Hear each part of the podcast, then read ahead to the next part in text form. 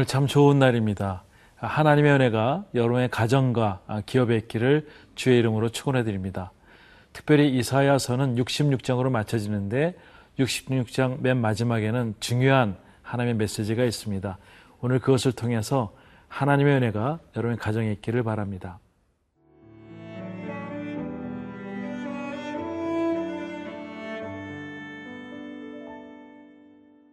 이사야 66장 1절에서 14절 말씀입니다.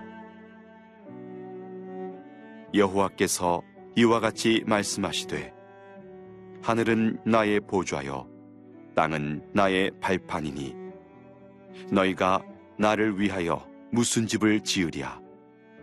내가 안식할 처소가 어디랴? 나 여호와가 말하노라.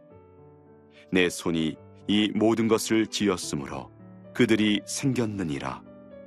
무릇 마음이 가난하고 심령이 통회하며 내 말을 듣고 떠는 자 그 사람은 내가 돌보려니와 소를 잡아들이는 것은 살인함과 다름이 없이 하고 어린 양으로 제사 드리는 것은 개의 목을 꺾음과 다름이 없이 하며 드리는 예물은 돼지의 피와 다름이 없이 하고 분양하는 것은 우상을 찬송함과 다름이 없이 행하는 그들은 자기의 길을 택하며 그들의 마음은 가증한 것을 기뻐한 즉 나 또한 유혹을 그들에게 택하여 주며 그들이 무서워하는 것을 그들에게 임하게 하리니 이는 내가 불러도 대답하는 자가 없으며 내가 말하여도 그들이 듣지 않고 오직 나의 목전에서 악을 행하며 내가 기뻐하지 아니하는 것을 택하였음이라 하시니라. 여호와의 말씀으로 말미암아 떠는 자들아 그의 말씀을 들을지어다. 이르시되 너희 형제가 너희를 미워하며 내 이름으로 말미암아 너희를 쫓아내며 이르기를 여호와께서는 영광을 나타내사 너희 기쁨을 우리에게 보이시기를 원하노라 하였으나 그들은 수치를 당하리라 하셨느니라. 떠드는 소리가 성읍에서부터 들려오며 목소리가 성전에서부터 들리니 이는 여호와께서 그의 원수에게 보응하시는 목소리로다. 시온은 진통을 하기 전에 해산하며 고통을 당하기 전에 나마를 낳았으니 이러한 일을 들은 자가 누구이며 이러한 일을 본 자가 누구이냐? 나라가 어찌 하루에 생기겠으며 민족이 어찌 한순간에 태어나겠느냐? 그러나 시온은 진통하는 즉시 그 아들을 순산하였도다. 여호와께서 이르시되 내가 아이를 갖도록 하였은즉 해산하게 하지 아니하겠느냐? 내 하나님이 이르시되 나는 해산하게 하는 이인즉 어찌 태를 닫겠느냐 하시니라. 예루살렘을 사랑하는 자들이여 다 그 성읍과 함께 기뻐하라. 다 그 성읍과 함께 즐거워하라. 그 성을 위하여 슬퍼하는 자들이여 다 그 성의 기쁨으로 말미암아 그 성과 함께 기뻐하라. 너희가 젖을 빠는 것 같이 그 위로하는 품에서 만족하겠고 젖을 넉넉히 빤 것 같이 그 영광의 풍성함으로 말미암아 즐거워하리라. 여호와께서 이와 같이 말씀하시되 보라 내가 그에게 평강을 강같이 그에게 문나라의 영광을 넘치는 시내같이 주리니 너희가 그 성읍의 젖을 빨 것이며 너희가 옆에 안기며 그 무릎에서 놀 것이라. 어머니가 자식을 위로함 같이 내가 너희를 위로할 것인즉 너희가 예루살렘에서 위로를 받으리니 너희가 이를 보고 마음이 기뻐서 너희 뼈가 연한 풀의 무성함 같으리라 여호와의 손은 그의 종들에게 나타나겠고 그의 진노는 그의 원수에게 더하리라.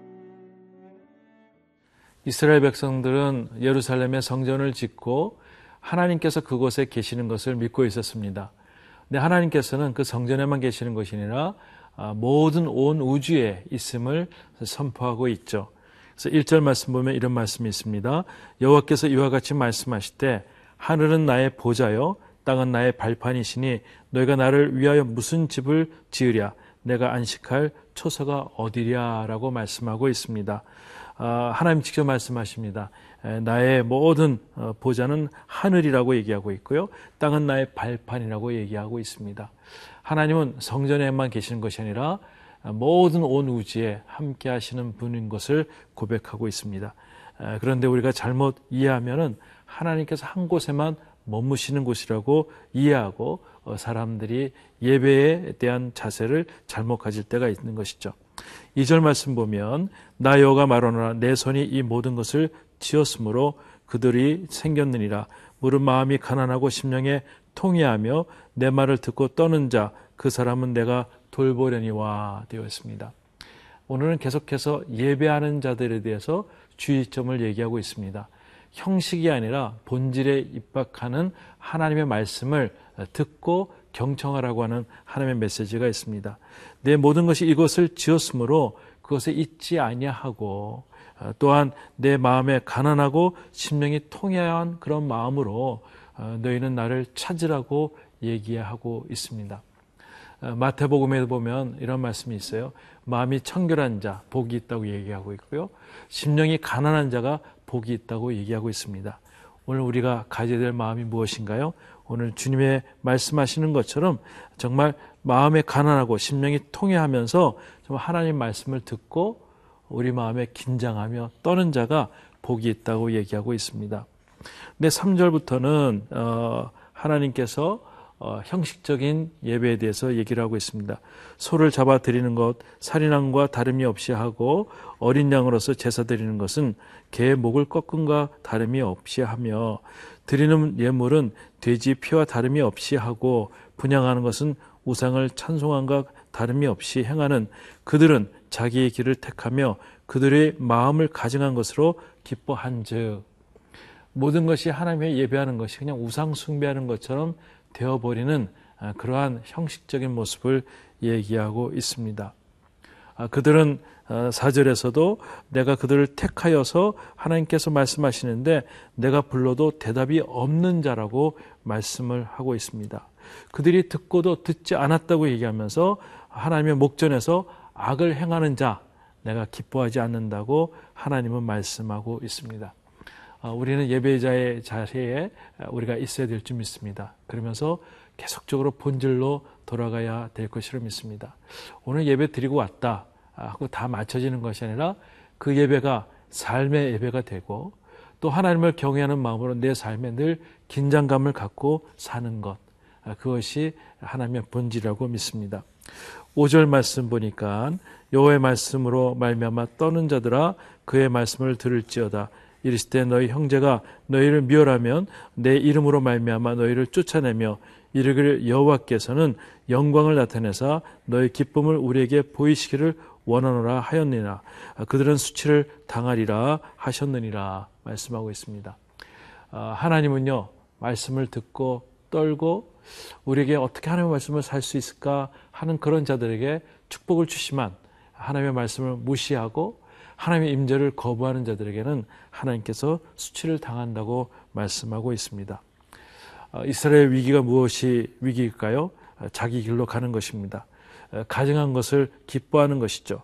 그리고 하나님의 대답에 응답이 없음을 하나님께서 한탄하시는 것이죠. 또 하나님이 싫어하는 것을 골라서 하는 것, 것이 이스라엘 패망의 원인이 되었던 것입니다. 오늘 저는 여러분들이 하나님의 안에 속하기를 주의 이름으로 축원해 드립니다. 그리고 그분 안에서 우리가 주님 말씀하신 대로 믿고 따르고 그분을 두려워하며 어, 그분께 함께 한 걸음 한 걸음 나가는 오늘 하루가 될 수 있기를 주의 이름으로 축원해 드립니다.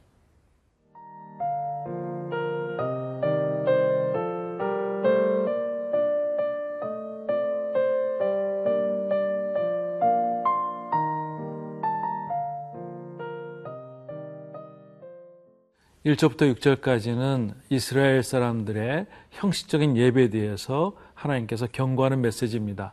근데 7절부터는 하나님께서 위로와 축복을 주는 메시지가 또 함께 나오고 있습니다. 7절 말씀 보니까 시온은 진통을 하기 전에 해산하며 고통을 당하기 전에 나말을 낳으리니 아, 시온이라는 것은 이스라엘 얘기하는 것이죠. 진통을 하기 전에 해산 버린다는 것이죠.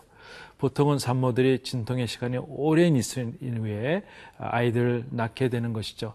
그런데 하나님께서 축복을 주셔서 해산의 고통을 줄여주신다는 이야기를 하고 있습니다. 아, 특별히 남 유다와 또 북이스라엘이 아스루와 바벨론에 망하지 않습니까? 아, 그러고 나서 정말 고통 어려운 가운데 있지만 하나님께서 고레스 왕을 통해서 어, 남유다가 망한 지 70년 안에 빠른 회복을 주시는 것을 암시하고 있습니다.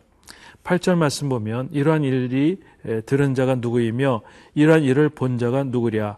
나라가 어찌 하루 만에 생기겠으며 민족이 어찌 한순간에 태어나겠느냐?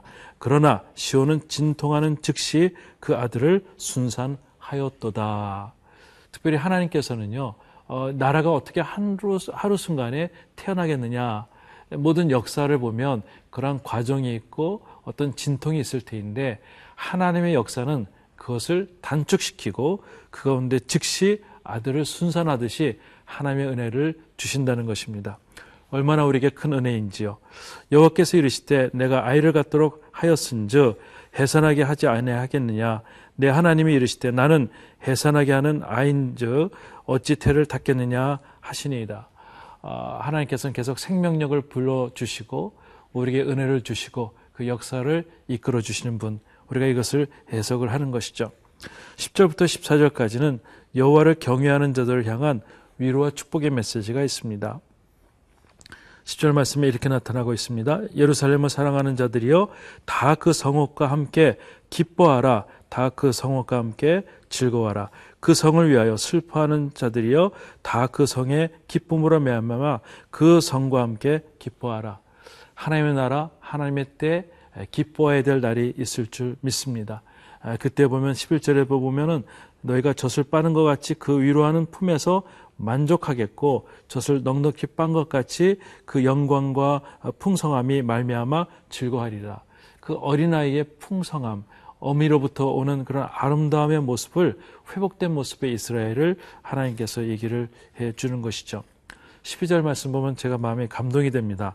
아, 여호와께서 이와 같이 말씀하실 때 보라 내가 그에게 평강을 강같이 그에게 문 나라의 영광을 넘치는 시내같이 주리니 너희가 그 성읍에 젖을 빨 것이며 너희가 옆에 앉기며 그 무릎에서 놀 것이라.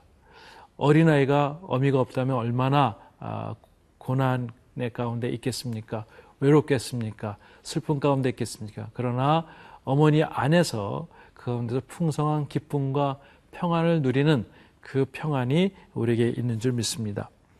어미가 자식을 위로한 것 같이 내가 너희를 위로할 것이고 너희를 예루살렘에서 위로를 받으리니 너희가 이를 보고 마음에 기뻐서 너희 뼈가 연한 풀에 무성한 같으니라 여호와의 손이 그의 종들에게서 나타나겠고 그의 진노는 그의 원수에게 더하리라 우리에게 필요한 것은 깨어 있는 것이 필요한 것입니다.